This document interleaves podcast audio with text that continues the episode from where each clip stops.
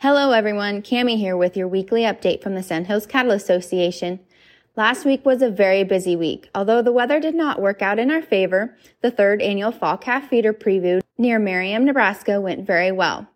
There were moments where a raincoat would have been nice, but we're thankful for the break in the weather. The morning started off with donuts provided by Taylor Ruther and her company, Axiota Animal Health. After everyone arrived and signed up, we headed to our first stop of the day, the Anderson Ranch.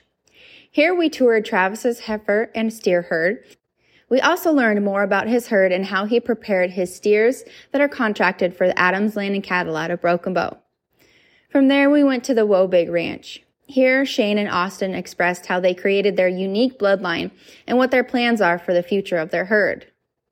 Right before lunch, we toured the Spearhead and Circle M Ranch. Carol Brock and Chelsea had their herd gathered on a beautiful meadow and explained how they are just trying to make Carol's late husband proud. Lunch was held at the Bowring Ranch just north of Merriman. And boy, was it a sight to see. I highly recommend touring this facility if you get a chance. There are so many historical pieces and information about the Sandhills.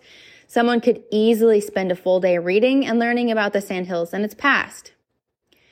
During lunch, we listened to an informative piece about drought and feeding during drought by Dana Ram and her coworker from Elanco. This presentation was very informative and helpful for the group. After lunch, we headed up to the JF Ranch. Touring the ranch, Richard and Jason informed us that if you spit just right, it would land in South Dakota. And last but certainly not least, we toured the Primal Plains Ranch. While looking at cattle, we learned about the Fairheads Piedmontese operation and how they began processing and selling meat privately to provide top quality products for their consumers. All in all, the tour was full of quality cattle and amazing people.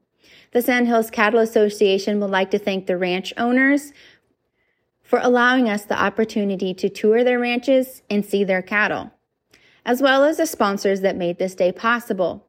And a special thank you goes out to all the volunteers that helped put the tour on, as well as the Bowring Ranch for serving us lunch and allowing us the opportunity to use the beautiful facilities. Thank you to all of you. We're looking forward to next year's Fall Calf Feeder preview and hope to see you there.